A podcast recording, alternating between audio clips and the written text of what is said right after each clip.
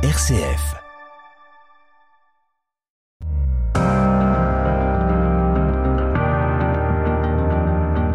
RCF, les racines du présent.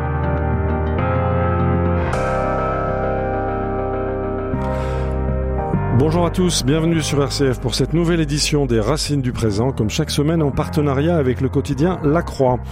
Aujourd'hui, nous allons tenter de décrypter une relation historique, celle des catholiques et des droites en France depuis 1945. Pour certains, ce lien entre catholiques et droite est un lien naturel, de l'ordre de l'évidence. Pour d'autres, c'est un lien euh, paradoxal, voire scandaleux. Tout au long de cette période, de 1945 à nos jours, les paysages, celui de la vie politique, mais aussi celui de la vie de l'Église catholique en France, n'ont cessé de bouger, d'évoluer, de se recomposer avec nos trois invités, nous allons tenter d'y voir plus clair à partir d'un gros livre bourré d'informations et d'éclairages inédits. Ce livre s'intitule À la droite du Père, les catholiques et les droites de 1945 à nos jours. Il est publié au Seuil et nos invités sont notamment les deux auteurs de ce livre. Yann Raison du Closiou, bonjour. Bonjour Frédéric Monnier. Merci beaucoup d'être avec nous. Vous êtes maître de conférences en sciences politiques à l'Université de Bordeaux. Vous êtes chercheur à l'Institut de recherche Montesquieu et puis votre co-auteur Florian Michel, bonjour. Bonjour Frédéric Mounier. Merci beaucoup d'être avec nous. Vous êtes maître de conférence en histoire contemporaine à la Sorbonne.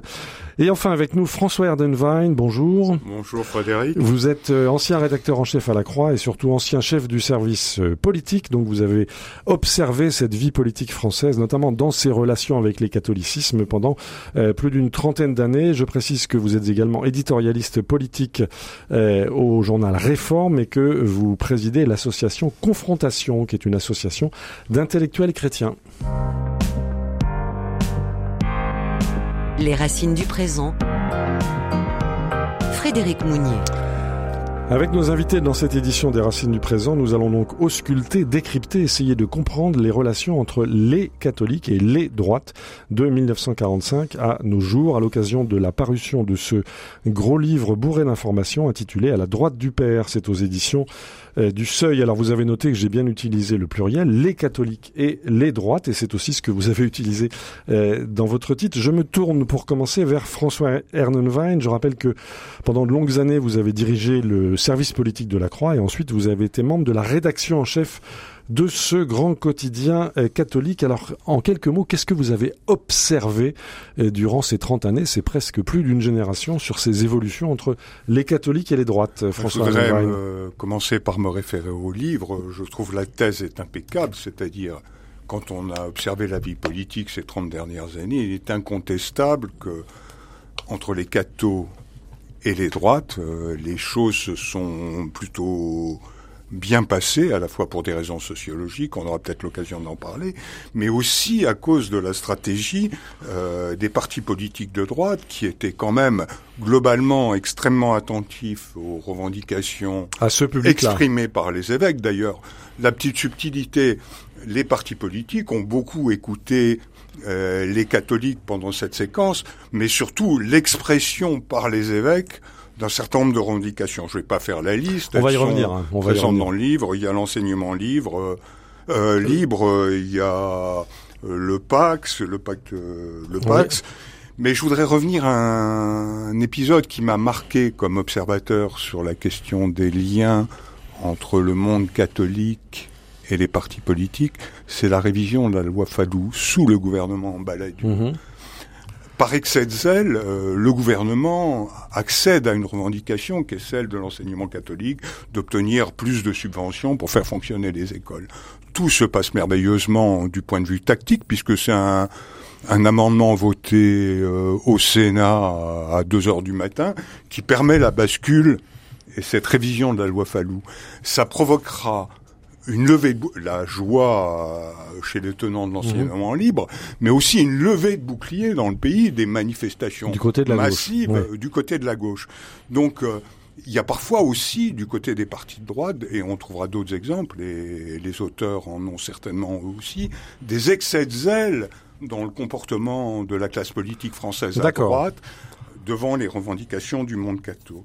Et il faudra, je pense on y viendra tout à l'heure, Oui. c'est plus compliqué aujourd'hui à cause des radicalisations actuelles d'une partie du monde catholique. Alors on va revenir évidemment sur tout ça, sur ce que vous appelez François Hanovan les excès de zèle, notamment cette révision de la loi Fallou sous le gouvernement Balladur. Mais je voudrais avant cela poser le décor, si vous voulez bien. Je me tourne vers euh, euh, Florian Michel. Nous avons un lieu commun dans l'histoire de France et vous le mettez en évidence dans votre livre, c'est cette alliance du trône et, le- et de l'autel, du sabre et du goupillon, voire du sabre et du coffre-fort, cette intime connexion du catholicisme et du vote à droite. Euh, est-ce que c'est un lieu commun ou est-ce que c'est une réalité historique, Florian Michel? Alors, merci vraiment de, de, de pointer cette question. euh, alliance non seulement du coffre-fort et du, du sabre, mais également du coffre-fort et de l'hôtel. Mhm. Et on trouve toute une déclinaison dans les partis de gauche, dans le journal L'Humanité, dans un certain nombre d'orateurs socialistes, etc., sur ce, ce thème-là, Comme dénonciation. comme dénonciation euh, de, de, de l'alliance euh, objective entre l'Église, disons, et les partis conservateurs. Voilà, à l'arrière-plan, euh, c'est cela. Alors, Le- est-ce qu'il s'agit d'une constante historique? Alors, constante historique, À vos yeux c'est- évidemment euh, complexe. Ce qui me paraît important, en tout cas, c'est de, de bien montrer, un, que cette, euh, cette évidence, euh, ce, ce fait tenu pour une évidence, n'avait jamais été pleinement analysé dans la longue durée, Mhm. puisque l'objectif du livre, c'est de, de retracer quand même pas loin de 80 ans, Et Eh oui. 80 ans d'histoire de France, Mhm. pas simplement d'histoire oui. de l'Église ou d'histoire des, des partis des droites, hein, mais c'est bien l'histoire de France globale de euh, notre pays dont qui il est en jeu derrière, avec euh, oui. des présidents de la République, Mhm. avec un ensemble de parlementaires.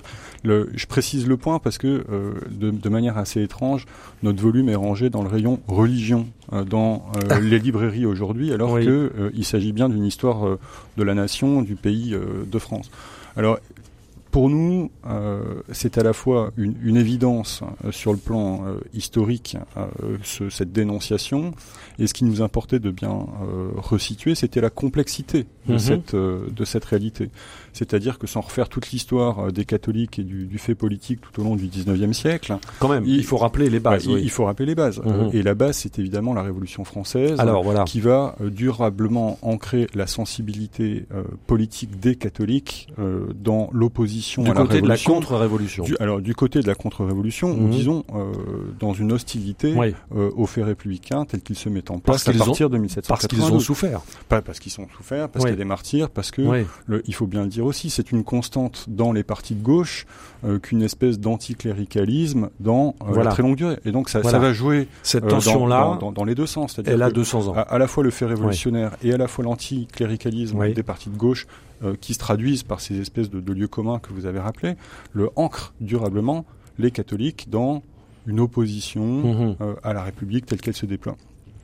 Et en même temps, euh, c'est là le, le sens de notre volume, il, il s'agissait vraiment pour nous de restaurer de la complexité, Oui. c'est-à-dire que euh, l'é- l'équation euh, catholique égale conservateur, catholique égale euh, bonne droite traditionnelle, Mhm. Euh, évidemment, euh, c'est vrai sur un certain nombre de, de faits, euh, c'est vérifiable, mais euh, ça ne résume pas euh, l'ensemble des enracinements euh, Oui. politiques euh, des, des catholiques. Et du Et- côté de Rome aussi, on a beaucoup bougé. Il faut peut-être rappeler, euh, Yann Raison du Closiou, euh, le ralliement de Léon XIII. C'est, quand même quelque chose qui est euh, qui, qui a surpris beaucoup de beaucoup de catholiques. Et puis rappeler aussi, peut-être longtemps après, la condamnation de l'action française en 1926. Oui, tout à fait. Euh, ça, euh, ces deux moments que vous rappelez, euh, ce sont des moments, euh, je dirais, euh, de formalisation d'une stratégie catholique de ralliement, Mhm. avec euh, un calcul qui est fait par Léon XIII, c'est que euh, finalement, euh, si euh, l'Église catholique euh, reste attachée à une forme de régime politique, c'est-à-dire à la monarchie, Oui. euh, elle risque d'être euh, de marginaliser le catholicisme de la nouvelle société qui naît et puisque cette société valorise euh, le suffrage universel, il y a un calcul simple que euh, le pape se fait, c'est que si les catholiques votent, et que s'ils votent en- avec une orientation électorale, je dirais, euh, ordonnée, euh, derrière un courant catholique, alors la République peut devenir catholique. C'était ça l'idée. Alors c'était c'était Oui. ça l'idée Mhm. euh, non pas tant un ralliement aux idéaux de la Révolution française qu'un ralliement Une à subversion de une forme oui, gouvernement, oui. à une forme de gouvernement, afin de pouvoir y faire triompher euh, l'idéal catholique et reconquérir la société par l'instrument de l'État. Reconquérir la société, peut-être une forme de restauration? euh, une forme de restauration de la place Oui. qu'occupe le catholicisme dans la société française. Mhm.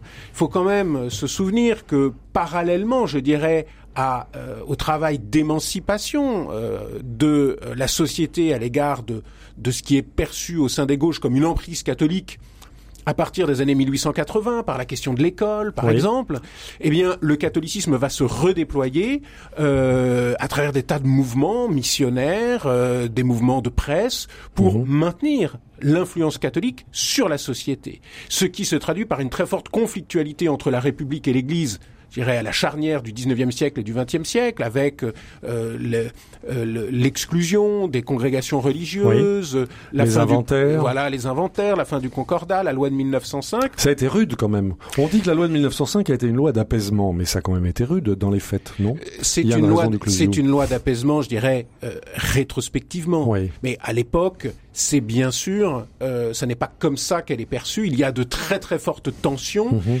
et euh, ce moment, je dirais, euh, va freiner quelque part euh, la réception de cette euh, orientation vers le ralliement de Léon XIII. hein, puisque ça va nourrir toute une Du ressentiment, de l'amertume. ça va nourrir toute une extrême Oui. droite Oui. euh, catholique. Hein, euh, L'action française Et oui. Prend monte en puissance à partir des euh, de l'affaire Dreyfus. Hein, c'est là que Maurras se fait reconnaître. Mais c'est le moment des inventaires Mhm. euh, qui va véritablement, euh, je dirais, lui donner un écho. Donc qui, on va dans les 40 000 favoriser églises son- françaises qui- pour euh, faire l'inventaire des biens, pour savoir à, à qui allait-il appartenir. Voilà, exactement. Et donc c'est, euh, il y a plein de scènes, je dirais, Ouais. dans les dans les mémoires des droites qui sont liées à ces inventaires. Des avec- barrages de chaises. avec des barrages de 16, des euh, euh, des paroissiens qui font semblant euh, de qu'il y a une messe en jouant euh, de Mhm. l'orgue, en chantant pour empêcher Les gendarmes. euh, les gendarmes d'entrer, des barricades parfois dans les Pyrénées, il y a un ours qui est mis devant la porte d'une église Déjà pour l'ours des Pyrénées. pour en empêcher le franchissement. Donc il y a là un, un, un- je dirais un fait d'armes qui ancre du coup les catholiques, en dépit du ralliement, euh, dans une certaine forme de défiance, euh, de défiance à l'égard de la République. Et euh, il faut rappeler que jusqu'en 1926-1927, l'action française est extrêmement influente dans le catholicisme et dans le clergé. Et c'est ce qui va être Alors une- justement, Ouais. euh, comment est-ce que cette condamnation par le pape de l'action française en 1926 a été vécue au sein des mondes catholiques français, Florian Michel? Alors, merci là, là encore de poser la question. C'est vraiment une, un- une question qui dure, à mon sens, Oui. euh, jusqu'à aujourd'hui. Ah oui, jusqu'à aujourd'hui. J'ajouterai simplement euh, en, en préambule le- l'importance de la Première Guerre mondiale dans une forme de réconciliation Oui. dans les tranchées On a été entre ensemble. euh, les catholiques Oui. et euh, la société française Mhm. au sens large. C'est vraiment un moment important. C'est le temps de l'union sacrée. C'est euh, au lendemain euh, de la Première Guerre mondiale, ce que l'on appelle sur un plan historique dans les années 20 le deuxième ralliement. Preuve Ah que oui. le premier ralliement n'avait pas été quand même très très efficace. C'est le développement des mouvements de démocratie chrétienne le, en Italie, avec l'insuccès que l'on sait du fait euh, du développement du fascisme dès le seuil des années 20, mais du Zentrum également le, dans, dans la République de Weimar.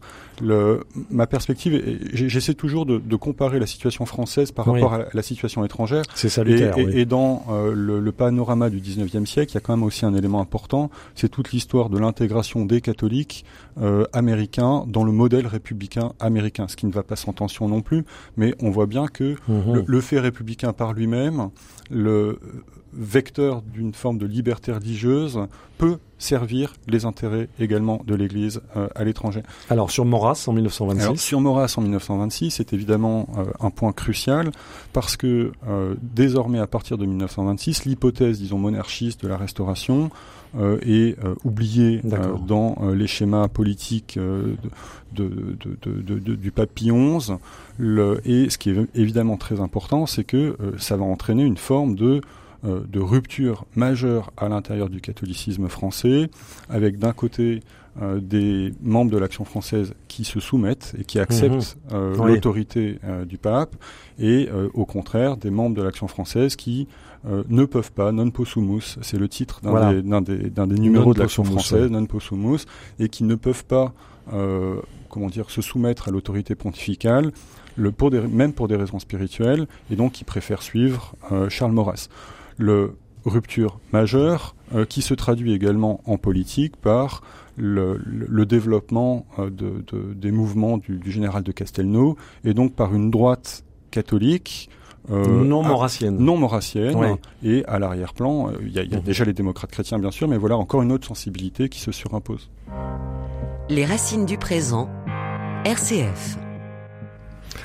Au micro Frédéric Mounier, avec nos trois invités aujourd'hui, nous essayons au fil du temps d'ausculter, de décrypter les relations entre les catholiques et les droites de 1945 à nos jours. C'est le titre d'un gros livre passionnant publié ces temps-ci au Seuil, intitulé donc à la droite du Père, les catholiques et les droites de 1945 à nos jours. Nous sommes en compagnie des deux co-auteurs Yann Raison du Clesiou et Florian Michel, et nous sommes également en compagnie de François Ernenwein, ancien chef du service politique de la Croix, ancien rédacteur en chef de la Croix.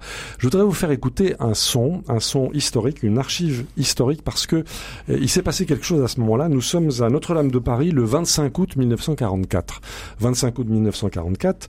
Euh, c'est donc la libération, la libération de Paris, et il y a un tédéum à la cathédrale Notre-Dame de Paris.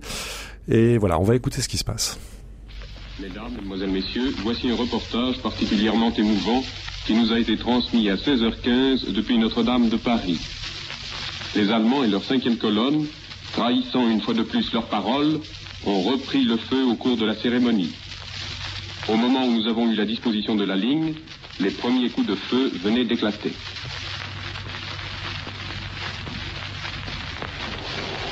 Je crois que le calme est à peu près rétabli, car étaient massés des tanks, étaient massés des tanks et des braves soldats du général Leclerc sur le parvis qui vont, je l'espère, disperser tous ces salopards. Cet attentat, vous entendez d'ailleurs les gens qui applaudissent, le général de Gaulle fait son entrée, il relève les chaises, il a échappé miraculeusement à cet attentat. Avant d'entrer, deux Alsaciennes, deux Alsaciennes en costume national, ayant sur les cheveux, ayant à leur tête, ayant à leur tête le ayant le ruban noir frappé de la cocarde bleu, blanc, rouge, lui ont offert un bouquet tricolore. Le général, le général, de Gaulle, très calme, malgré les coups de feu, malgré les coups de pétard, avance vers le cœur. Il atteint actuellement le cœur et le sacristain lui présente son fauteuil, c'est d'ailleurs le fauteuil présidentiel, et je le, dis ici, le président de la République. Il se tient droit sous la mitraille, il est vraiment magnifique. Les gens se camouflent sous les chaises, les gens se camouflent sous les chaises, mais heureusement, mes chers auditeurs, tout au moins, tout au moins dans l'église, tout au moins dans l'église, il n'y a pas, il n'y a pas, tout au moins dans l'église, il n'y a pas de victimes jusqu'à présent. Voilà, nous sommes le 25 août 1944 sous la mitraille à la cathédrale Notre-Dame de Paris. Le, Charles, le, le, général Charles de Gaulle donc se tient debout sous la mitraille, comme le dit le, le reporter. Mais derrière tout cela, il y a un grand absent. C'est euh, le cardinal euh, archevêque de Paris, monseigneur Suard, qui a été volontairement bloqué rue Barbet de à sa résidence épiscopale, qui est toujours aujourd'hui la résidence de l'archevêque de Paris, qui a été bloqué euh, par les militaires français. Expliquez-nous ce qui s'est passé, Florian Michel. Concrètement, à l'arrière-plan la question, c'est tout le rôle de l'épiscopat pendant euh, la Seconde Guerre mondiale. Le, on connaît la formule euh, du cardinal Gerlier, euh, aujourd'hui Pétain c'est la France, la France c'est Pétain, etc. Et un certain nombre d'évêques, par une forme de légitimisme naturel, et dans une société française complètement abasourdie par la défaite de 1940, se tournent vers Pétain, vers le maréchal, qui, non sans habileté et stratégie politique, euh, concède un certain nombre d'avantages, matériels notamment, aux écoles, fait un certain nombre de nominations. Déjà l'enseignement catholique évoqué tout à l'heure François. déjà l'enseignement catholique, mais il y a des projets euh, de, pardonnez-moi le, nom du, doyen de, de, la faculté de philosophie de Grenoble, Chevalier. Jacques Chevalier. Jacques Chevalier euh, le, entend euh, restaurer les droits de Dieu euh, au sein de l'école publique, etc., etc. Le, et euh, le général de Gaulle, bon catholique, accompagné par un dominicain et par un carme le 25 août. Il s'agit de du père Bruckberger et du cardinal, et du cardinal pardon du carme Thierry d'Argentlieu. Le, donc accompagné par deux clercs catholiques. Dans cette célébration du Tédéum de la France libre qui, qui marque la libération de Paris, le, est effectivement euh, refuse la présence du cardinal qui, euh, quelques semaines plus tôt, avait euh, célébré les obsèques de Philippe Henriot, bon catholique lui aussi, mais pour le mhm. coup de l'autre côté de, de la barrière politique. Et ça traduit Philippe Oriot, qui était secrétaire d'État à la propagande, je crois. Exactement, exactement. Et donc ça, ça traduit euh, à la fois la comment dire la position de l'épiscopat, le refus euh, de la France libre de récupérer cet, héritage. Et on sait bien que un des axes euh, de la diplomatie de de, de, de Gaulle après la libération, ça sera de d'une certaine manière. Alors, est-ce qu'on peut dire qu'il y a eu une épuration de l'épiscopat? Il faut se rappeler que c'est donc monseigneur euh, Roncalli, euh, le futur Jean XXIII, qui a été appelé par Pie XII comme nonce apostolique à Paris à ce moment-là. Euh, est-ce que vraiment lui et le général ont-ils procédé à une épuration de l'épiscopat français? Non, c'est pas vraiment une épuration. Il y a trois évêques qui vont rencontrer un certain nombre de difficultés et qui effectivement vont rendre leur démission c'est Jacques Maritain euh, qui à ce moment-là est l'ambassadeur de France auprès du Saint-Siège. Il va instruire un certain nombre de dossiers, mais ça se traduit dans les faits par euh, des nouvelles nominations plus favorables euh, à la libération, à la résistance, etc. Mais au sens strict, par exemple, le, cardinal Gerlier dont on parlait tout à l'heure, il s'est fait également traîner dans la boue le par les groupes vichistes mmh. de, Lyon. Donc en fait, le, positionnement politique de ces évêques est aussi complexe et, D'accord. et en l'occurrence, le, le cardinal Suard, donc euh, qui est privé de stédéum en 1944, eh bien euh, finira son, son cardinalat et son de, manière très très, très commune, dommage. Alors on va essayer de poursuivre notre remontée du fil de l'histoire après la après la, la libération. Euh, que s'est-il passé? C'était l'émergence de ce qu'on appelle aujourd'hui le centre droit, le MRP. que représentait le, le MRP Yann Raison du, du alors écoutez, le MRP, c'est un moment très important de, de la vie, euh, je dirais, de, de l'histoire de la République. Au sens large. Hein. Partons de, la, Troisième République. Pas uniquement vu du côté des catholiques. Voilà. Pourquoi? Parce que c'est la première fois que, euh, eh bien, les, les démocrates chrétiens euh, ont une large assise électorale mhm. et accèdent de manière durable au gouvernement. Et ce, qui ne s'était pas passé sous la Troisième République avant-guerre, où les démocrates chrétiens existaient déjà, mais ils restaient relativement marginalisés, et surtout leur voix était euh, souvent, je dirais, euh, un peu effacée derrière les voix très plus tronitruantes d'une extrême droite euh, nationaliste à dimension catholique. Or, la, libération, je dirais, marginalise cette extrême droite catholique, le procès de Maurras hein, est un moment, je dirais, emblématique de ce basculement. Et l'élection du MRP, donc, offre, euh, ouvre la voie du pouvoir aux démocrates chrétiens. Et euh, ce parti du MRP, il va être au centre de multiples coalitions hein, jusqu'à la fin de la quatrième République. Jusqu'en 1958. Avec un positionnement, je dirais, euh, très large au centre, hein, puisque on le on le positionne plutôt au centre gauche au début de la période, plutôt au centre droit à la fin, mais ça reste euh, mhm. souvent euh, discuté. C'est un très large centre euh, qui en fait a son aile droite et son aile gauche, qui va permettre de faire émerger un certain nombre de figures euh, de gouvernement notables. Racontez-nous. Alors, ben, on peut penser à Edmond, euh, non, plutôt euh, à Robert Schuman, euh, à Georges Bidault. Georges Bidault, bien mhm. sûr. Il y aura Edmond Michelet, qui vont être des figures qui vont durer. Euh, qui vont durer euh, aux plus hautes responsabilités. Et mais je dirais qu'il n'y a pas que le MRP qui va faire accéder des catholiques euh, au gouvernement. On peut penser à Antoine Pinet. donc il y a de multiples figures et cela se traduit par un phénomène tout à fait nouveau. C'est finalement une forme de réconciliation dans les faits entre la culture républicaine et la culture catholique. Mhm.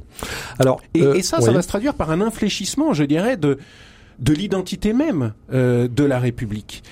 Cette identité. Vous dire que la République est devenue catholique? Non. Elle ne devient pas, catholique, mais elle réconcilie une partie de sa symbolique, mhm. euh, elle se réapproprie toute une partie, je dirais, de la longue durée mhm. dont les catholiques en politique étaient les porteurs. Et entre autres, une partie, je dirais, de la symbolique royale. Et il y a un voyage à Rome de René Coty mhm. qui est tout à fait, euh, je dirais, emblématique un peu de cette réappropriation hein, d'une symbolique catholique et d'une symbolique liée à la longue durée de l'histoire de France par la République. Mais je laisse Florian Michel peut-être en, en dire un mot. Allez-y, Florian Michel. Merci Yann.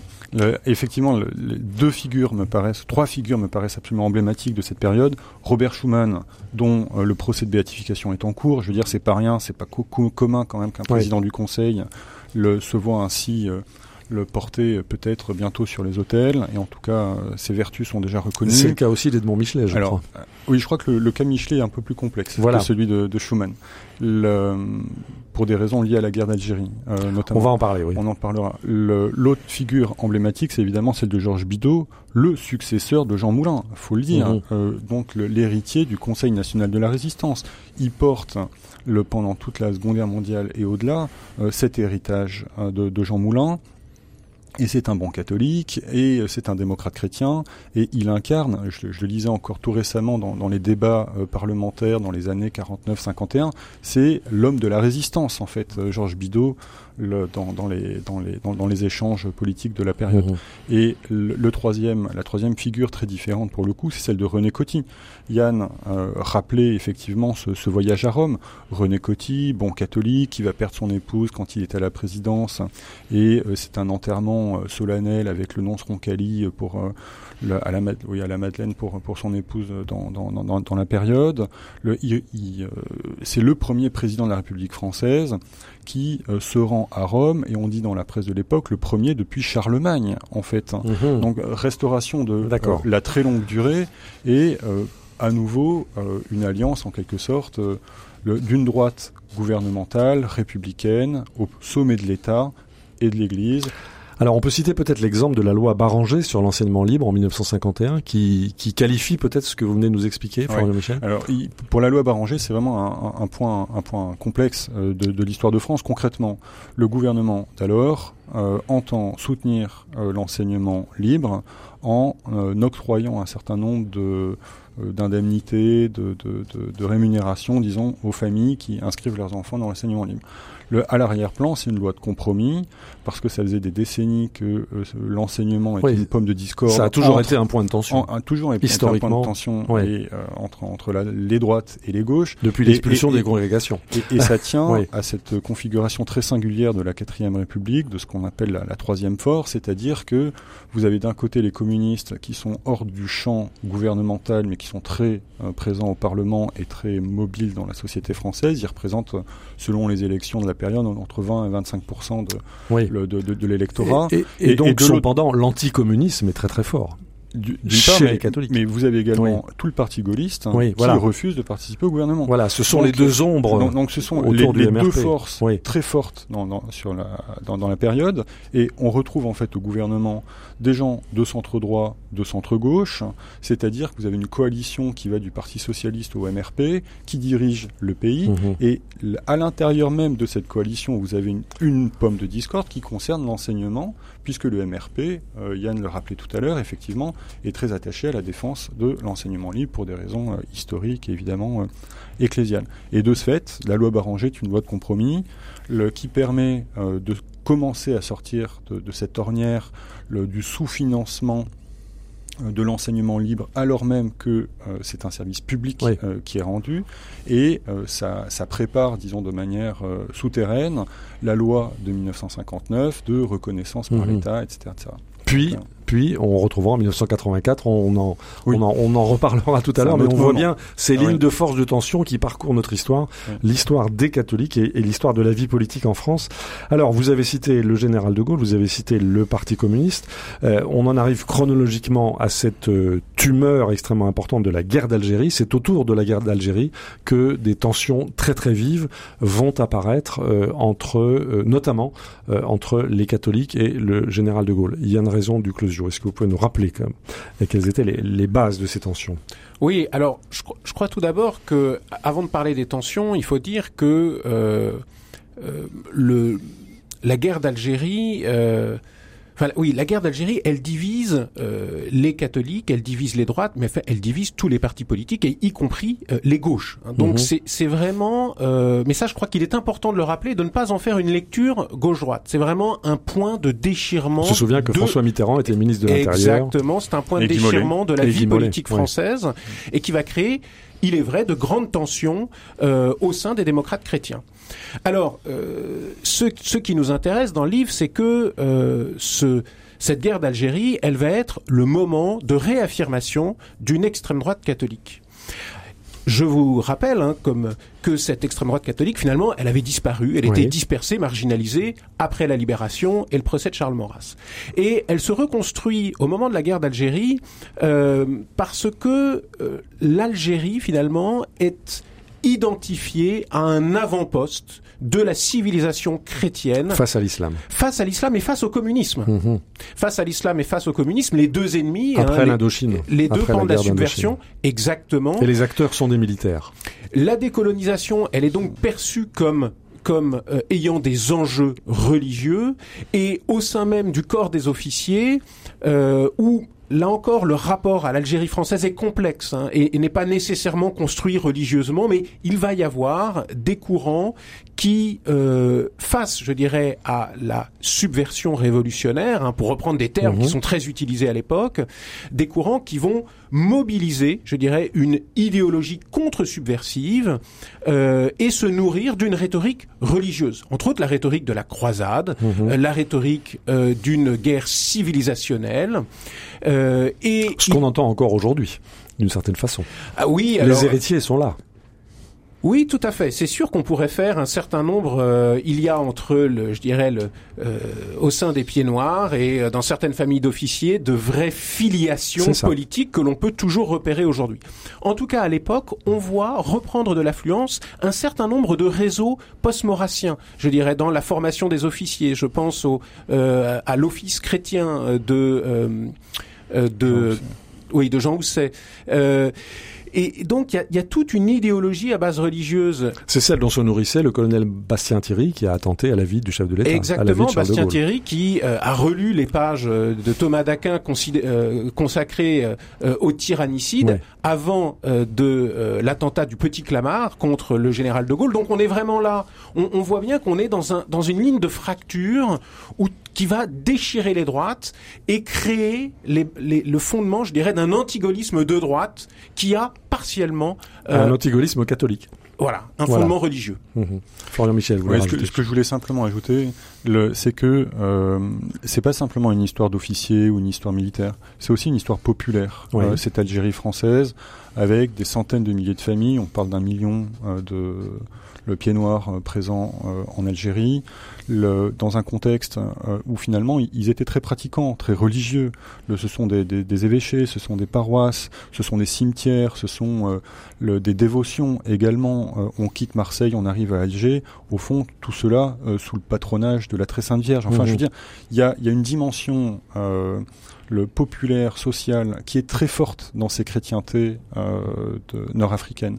Et de ce fait, l'élément religieux va jouer euh, très fortement, pas simplement euh, sur le terrain militaire, où il y a quelques jours, pour tout vous dire, mon père me racontait, il, a fait la guerre d'Algérie et les messes qui étaient célébrées dans, dans, dans son régiment. Donc c'est pas simplement cette dimension-là qui est à considérer, mais aussi toute cette, tout, cet aspect euh, plus populaire le, et la situation très spécifique de, de ces chrétientés euh, nord-africaines. On parlait pour la Tunisie, alors c'est un moins vrai pour l'Algérie, mais de petits concordats tout de Mhm. même entre euh, l'État français et euh, le, le- le clergé euh, tunisien. Les racines du présent. RCF. Au micro Frédéric Mounier, cette semaine, nous essayons d'analyser les relations entre les catholiques et les droites de 1945 à nos jours, à partir d'un livre passionnant intitulé À la droite du Père, les catholiques et les droites de 45 à nos jours. Donc c'est publié au Seuil. Nous sommes en compagnie des deux co-auteurs, Yann Raison du Clesiou et Florian Michel.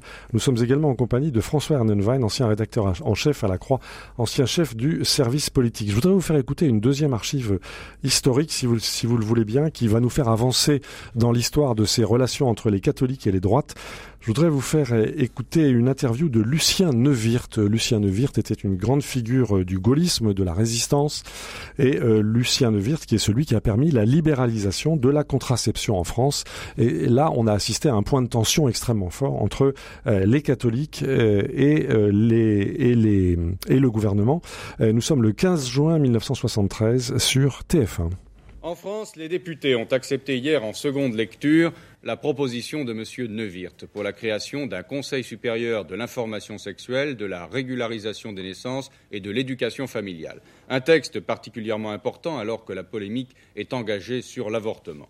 Hier soir, dans notre journal, nous avons montré certains centres de consultation concernant les problèmes de la naissance. M. Neuwirth a également expliqué ce que serait ce Conseil supérieur. Voici un autre aspect de la question. En pratique, comment les personnes intéressées pourront-elles consulter, pourront-elles s'informer? Elles pourront s'informer par une double voie. D'abord, les voies mises à disposition par les moyens de l'État, c'est-à-dire les consultations dans les hôpitaux, les maternités, les dispensaires, les PMI, et seconde voie à travers les groupements et associations, que ce soit les associations euh, familiales, couples et familles, les conseillers conjugaux, euh, le planning familial, enfin sous ces diverses, euh, sur ces diverses formes, et puis toutes les associations qui ont à connaître de ces problèmes et qui veulent pratiquer vraiment une information objective et sérieuse. Ces consultations seront-elles gratuites, payantes? Euh, Justement, c'est une des questions que j'ai posées au ministre. J'ai indiqué qu'à partir du moment où l'avortement, on, indiquait que l'avortement serait gratuit, il est évident que la contraception doit aussi euh, bénéficier de cette gratuité, puisque la contraception, c'est la prévention même de l'avortement, et il serait impensable que l'un soit remboursé et pas l'autre.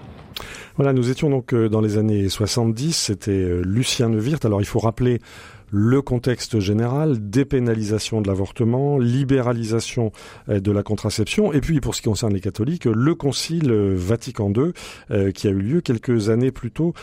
comment se, se caractérisait, Yann Raison du Closiou, les relations entre les catholiques et les, les droites en France à ce moment-là, dans cette époque-là bien particulière? Alors Lucien Neuwirth, hein, il se fait euh, connaître par la loi Neuwirth qui date de 1967. L'archive mhm. que l'on vient d'écouter, elle est un petit peu postérieure et elle porte sur l'élargissement en fait de euh, du cadre de cette loi. Alors Lucien Neuwirth, moi je trouve que c'est un, un exemple très très intéressant parce qu'il montre à quel point entre pour aller vite, entre 19, à partir de 1958, euh, il y a euh, une très forte correspondance entre euh, je dirais, le, le développement de, de, de l'Église catholique, le, le, le rapport à l'époque de l'Église catholique et le projet gaulliste. Finalement, l'Église et la, la République gaulienne, elles coïncident dans un projet d'apaisement, de réconciliation entre tradition et modernité, dans le projet de construction d'un... Vous évoquez même un quasi-concordat. Oui, tout à fait. On peut mhm. dire qu'après 1959 et la loi de Bray, il y a un quasi-concordat. Finalement... En dépit de l'Algérie, donc. Ça se reconstruit. Oui, non mais l'Algérie, c'est une base qui fait dissidence au sein des droites et au sein même du catholicisme, mhm. mais je dirais euh, au sommet de l'Église catholique comme au sommet de la République gaulienne, il y a vraiment euh, une très forte correspondance de vues.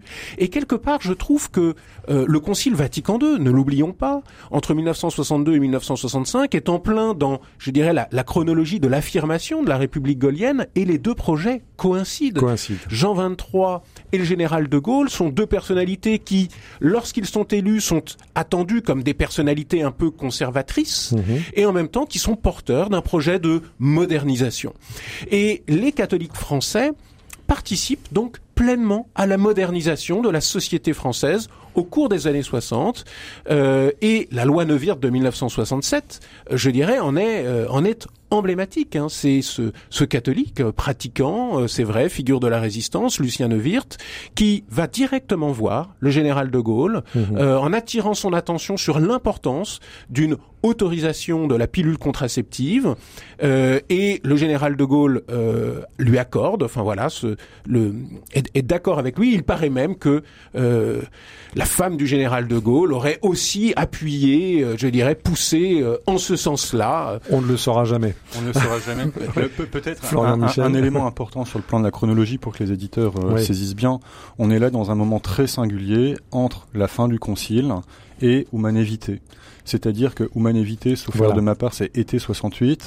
Et on est là dans les années 65-68 où il y a un flottement, en fait, sur le plan doctrinal et sur la licéité ou non de l'usage de moyens contraceptifs chimiques avec des très grands débats parmi les théologiens, parmi les philosophes catholiques. Il y a tout un tas de rapports. Et c'est Paul VI qui tranchera. Et c'est Paul VI qui tranche, Mhm. mais d'une certaine manière après Oui. euh, la loi Neuwirth, hein, me prenant, euh, disons, à contre-pied toute une génération de jeunes catholiques pour qui effectivement euh, euh, cela n'avait pas posé de problème depuis quelques années. Voilà. Donc c'est c'est- c'est un point important. Le, juste également peut-être, un- pardonnez-moi un retour en arrière, mais la, la guerre d'Algérie est tellement importante euh, qu'effectivement vous notiez tout à l'heure une forme de décrochage le, malgré euh, ce moment moderniste, De Gaulle, Jean 23, etc.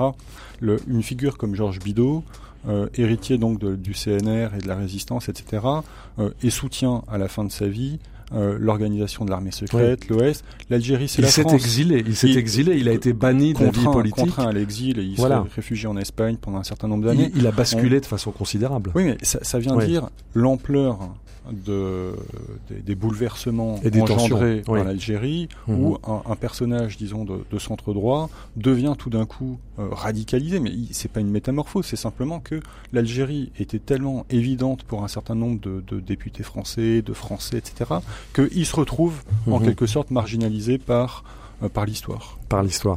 François Ernenwein, euh, un peu plus tard, vous êtes arrivé à la tête du service politique de la Croix, puis ensuite, un peu plus tard, puis ensuite à la rédaction en chef. Mais ce que je veux dire, c'est que euh, vous avez hérité, ce grand quotidien catholique a hérité d'un public et qui lui-même a été traversé par toutes ces tensions, par les tensions de l'Algérie, par les tensions de Maurras, de la libération, etc.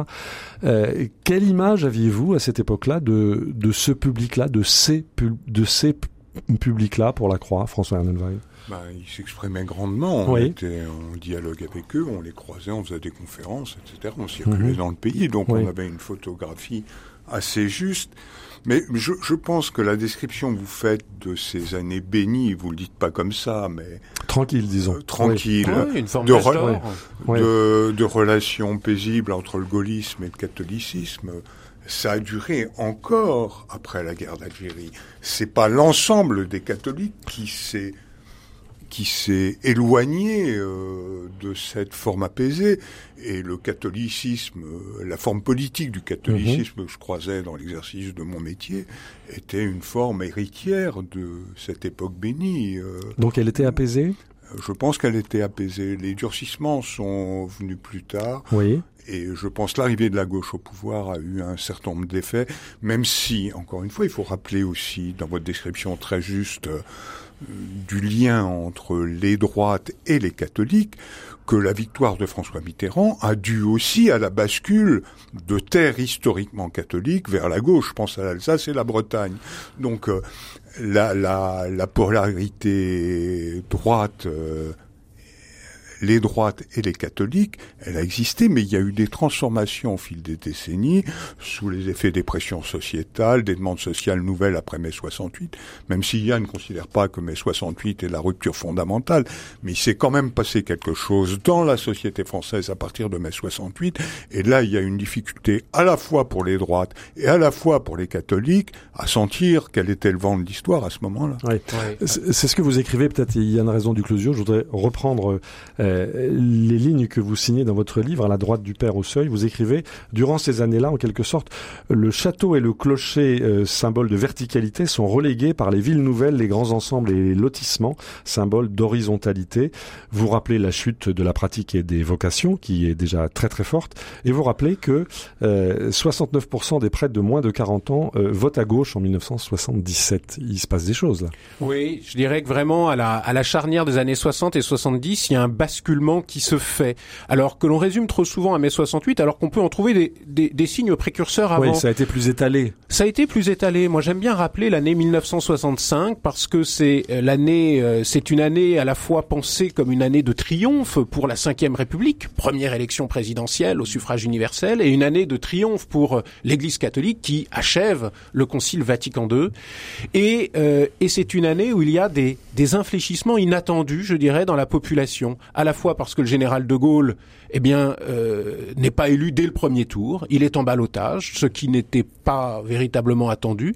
Et puis également, on sait par les statistiques que tenait le chanoine Boulard que 1965, c'est une année où la, le rapport à la pratique religieuse euh, décroche de manière plus rapide chez les jeunes. Donc c'était avant 68. Donc c'était Ouais. avant 68. Mais 68, c'est bien sûr un moment où, je dirais, toutes ces tendances souterraines euh, s'expriment et c'est une période où finalement le gaullisme et le catholicisme comme projet de modernisation de la mhm. société. Il faut vraiment les, les, penser comme ça dans le contexte de l'époque, se trouvent dépassés et rendus obsolètes par un changement social encore plus rapide, par une demande de changement social encore plus radicale. Ils sont dépassés l'un et l'autre. Au sein de la jeunesse. le gaullisme et le catholicisme. Le gaullisme et le catholicisme sont dépassés l'un et l'autre et après 68, ils apparaissent comme des formes de conservatisme, ce qui n'était pas du tout le cas dans les années qui précèdent. Et, euh, et donc après 68, euh, le rapport, je dirais, euh, le rapport du catholicisme aux droites va euh, va être changé, va avoir un certain nombre de bouleversements. Tout d'abord parce que eh bien, après 68, c'est, je dirais, euh, à travers les cultures des gauches, euh, à travers des causes nouvelles liées à l'émancipation des corps, que euh, que la, la modernité semble à, à, poursuivre, que le projet, je dirais, de modernisation de la société mhm. semble à poursuivre. Et cela se traduit au sein du jeune clergé par un ralliement, par un soutien à la gauche politique. Et au sein même de l'épiscopat, on trouve de fortes tensions euh, entre euh, avec les droites, que ce soit sur euh, la question de la dissuasion nucléaire, que ce soit plus tard sur l'extension du camp sur la cause du Larzac. Mhm. il y a des tensions qui émergent, et puis la droite aussi, elle décide de se moderniser. C'est le tournant de 74 avec l'élection de Valéry Giscard d'Estaing, et en se modernisant, elle marginalise finalement toute une partie de sa culture religieuse. Les racines du présent, Frédéric Mounier. Cette semaine, dans les racines du présent, nous essayons d'ausculter, d'analyser, de décrypter, de comprendre les relations entre les catholiques et les droites de 1945 à nos jours, à partir d'un livre intitulé À la droite du Père. C'est publié au Seuil. Nous sommes en compagnie des deux co-auteurs, euh, deux historiens, Yann Raison du Closiou et euh, Florian Michel. Nous sommes également en compagnie de François Ernenwein, ancien rédacteur en chef à la Croix, ancien chef du service politique. Alors je voudrais euh, poursuivre notre avancée dans le temps. Nous sommes en 1984, plus précisément le 4 mars 1984. On se souvient des grandes manifestations en faveur de l'enseignement privé. On, voit à quel point cette question de l'éducation que nous avons évoquée euh, à plusieurs reprises a été un pôle de, tension, de dissension extrêmement fort. Et nous allons écouter quelques paroles prononcées par euh, Jean-Marie Lustiger, euh, archevêque de Paris, lors de cette fameuse manifestation monstre qui a réuni à Versailles, dit-on, près d'un million de personnes. C'était le 4 mars 1984. Vous voici tellement nombreux que l'observateur hésite à vous reconnaître. Qui êtes-vous? Surprenant et pacifique rassemblement dont la force déjoue les interprétations. Qui êtes-vous? Ni une église, ni un parti, ne pourraient vous revendiquer tous. Voilà, nous étions le 4 mars 1984. C'était le cardinal Lustiger face à la foule qui manifestait en faveur euh, de l'enseignement euh, privé catholique. François Annenwein, comment comprendre cette question posée par le cardinal Lustiger euh, Qui êtes-vous? Vous, n'êtes ni une église ni un parti. Or, il s'adressait à des gens qui étaient majoritairement catholiques et majoritairement de droite. François Je pense qu'il était un peu enivré par le nombre, c'est-à-dire c'était quand même un élan formidable. Et sur le plan historique, on peut dire que c'est le dernier grand moment euh, où les rassemblements connaissent cette ampleur. Ensuite, ça sera la liste de toutes les défaites euh, catholiques sur les réformes sociétales. Mais René Raymond le notait d'ailleurs à l'époque, les questions de l'enseignement ont été le point de cristallisation. Euh, pendant longtemps, on évoquait tout à l'heure la loi de Bray, etc tout ça a été quand même de nature à mobiliser beaucoup les catholiques. Et euh, le, recul euh, du pouvoir socialiste sur la question de l'enseignement libre a été spectaculaire. C'était euh, quand même une déroute par rapport aux intentions initiales. Mmh. je pense, pour répondre à la question concernant le, la remarque du cardinal Qui est euh, je pense qu'il y avait une dimension d'émerveillement de voir quand même cette foule rassemblée. Il y a une raison du closure. Je dirais qu'il y, y, avait une dimension très politique parce mm -hmm. que monseigneur Lustiger on dit qu'il s'en est tenu à son discours, qu'il n'a pas improvisé ce jour-là. Euh, était était très habile et ouais. euh, il avait euh, il entretenait des relations directes avec l'Élysée. Euh, parallèlement, je dirais, à la Par négociation de la sœur de François Mitterrand. Alors, entre autres. parallèlement ouais. donc à, à ça, c'est vrai que c'est lié à l'histoire du groupe Bayard. Absolument, absolument. Euh... Il faut rappeler que la sœur de François Mitterrand euh, était secrétaire générale du groupe euh, de la Bonne Presse à cette époque-là. Voilà.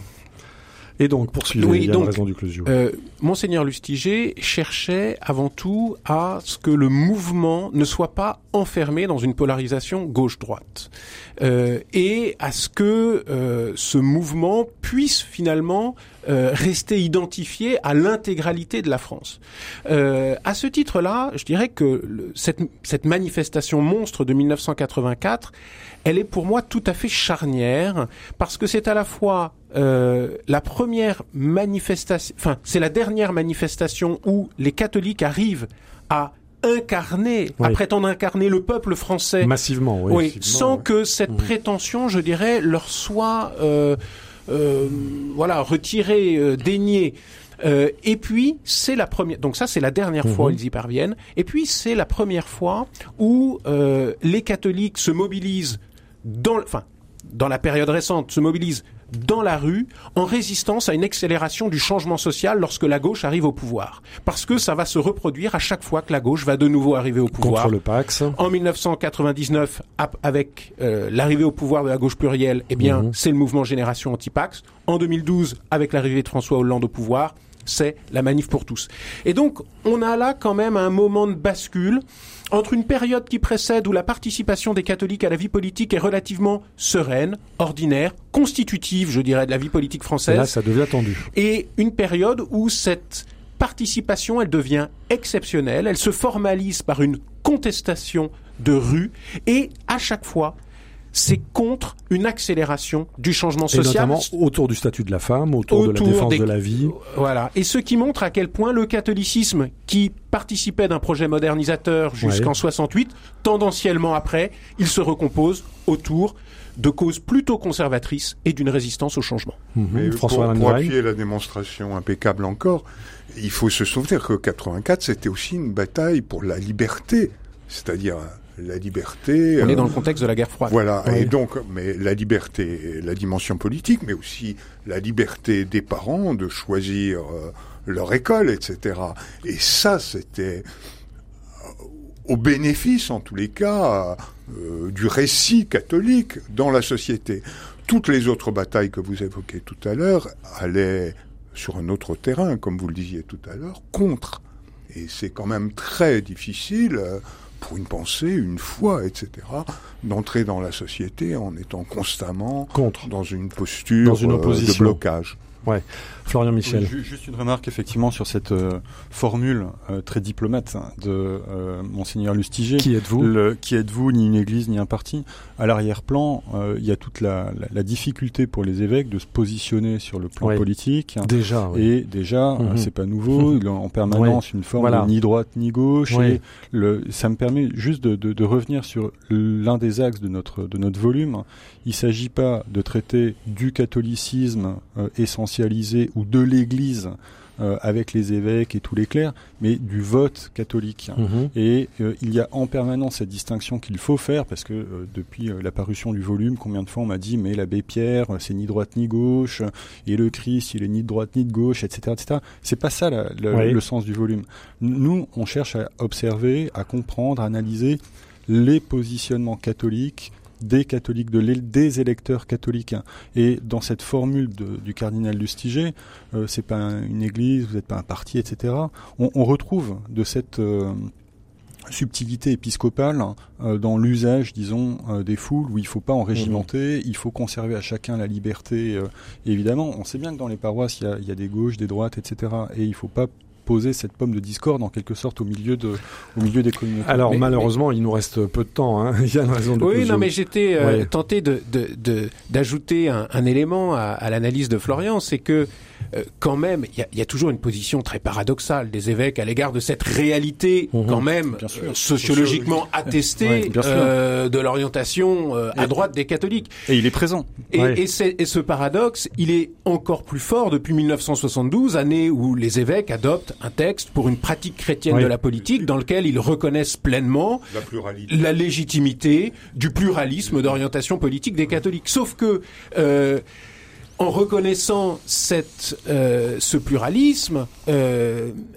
ils ignorent, enfin, ils font une belle fleur finalement à l'affirmation du catholicisme de gauche qui, euh, je dirais, monte en puissance à ce moment-là. C'est important, c'est important, et ça a été capital mm. aussi l'histoire du catholicisme de gauche dans la mm-hmm. recomposition des équilibres politiques après 68, euh, François Hélène en, en, parlait tout à l'heure.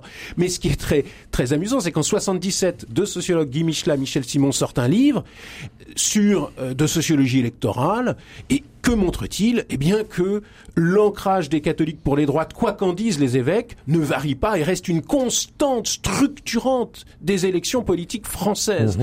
Et donc, ça accroît finalement une tension entre des évêques qui cherchent la neutralité pour être toujours en position de partenariat finalement avec les gouvernements successifs et, et une droite catholique qui ne se sent plus ni reconnue par les évêques ni par les partis de droite qui n'assument plus ce patrimoine. Il, nous reste malheureusement une poignée de minutes, mais François Arnonwein, aujourd'hui, ils sont où ces électeurs catholiques? Ils ont été chez François Fillon, ils ont été chez euh, Zemmour, euh, ils sont où aujourd'hui de votre bah, regard d'observateur? Moi, je, je, pense, en regardant la vie politique, qu'un certain nombre de candidats de droite, voire d'extrême droite, ont cherché à mhm. attirer ses voix sur la base de revendications hostiles à l'islam, etc., qui ont été des points de cristallisation très forts.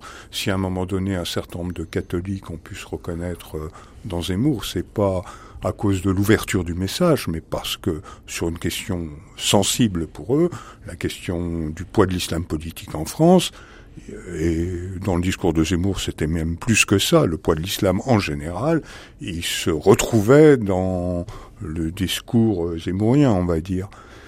Mais moi, je trouve que si j'observe la vie politique, là, les catholiques ont une responsabilité. Euh, le message de l'Évangile ne, conduit pas à aller vers ces terres euh, radicalisées, extrémistes et tout. Ça pose un certain nombre de problèmes à la société française aujourd'hui. En trois secondes, l'un et l'autre, euh, Florian Pour ma part, j'observe surtout le maintien de ce pluralisme des votes catholiques mhm. dans les droites françaises, finalement tout au long de la période. Entre 1945 et les dernières élections présidentielles, euh, les catholiques français ne se fixent pas sur un vote, pas plus sur Zemmour que mhm. sur Marine Le Pen ou François Fillon, mais au contraire euh, se ventilent assez largement euh, dans les droites. Mhm. alors je voudrais juste rajouter un tout petit point en un point, c'est le discours des droites s'est transformé ces dernières années. Voilà. Et c'est ça qui... On a bien, et, moi, raison du Et j'ajouterais que le pluralisme se maintient, mais il s'est transformé. En 2017, 55% des pratiquants réguliers votaient pour François Fillon. Euh, en 2022, ils ne sont plus que 4%, 8% euh, à voter euh, pour Valérie Pécresse, 16% pour Éric Zemmour, 21% pour Marine Le Pen, 25% pour Emmanuel Macron. Un tel éclatement au sein des droites ne s'était jamais vu jusqu'à présent. Voilà, nous continuerons. spectaculaire. Nous continuerons à observer euh, cette, euh, ces évolutions. Je rappelle le titre de votre livre, À la droite du père, les catholiques et les droites de 1945 à nos jours, signé Florian Michel et Yann Raison du Closiou. C'est au seuil. Un grand merci également à François Ernenwein, ancien rédacteur en chef à la Croix, qui était parmi nous. Un grand merci à notre réalisateur, Pierre-Henri Paget. Vous pouvez retrouver cette émission ainsi que les référence des livres de nos invités sur le site de RCF. Vous pouvez nous réécouter en balado-diffusion à partir de l'application RCF. Un grand merci pour votre fidélité. À la semaine prochaine.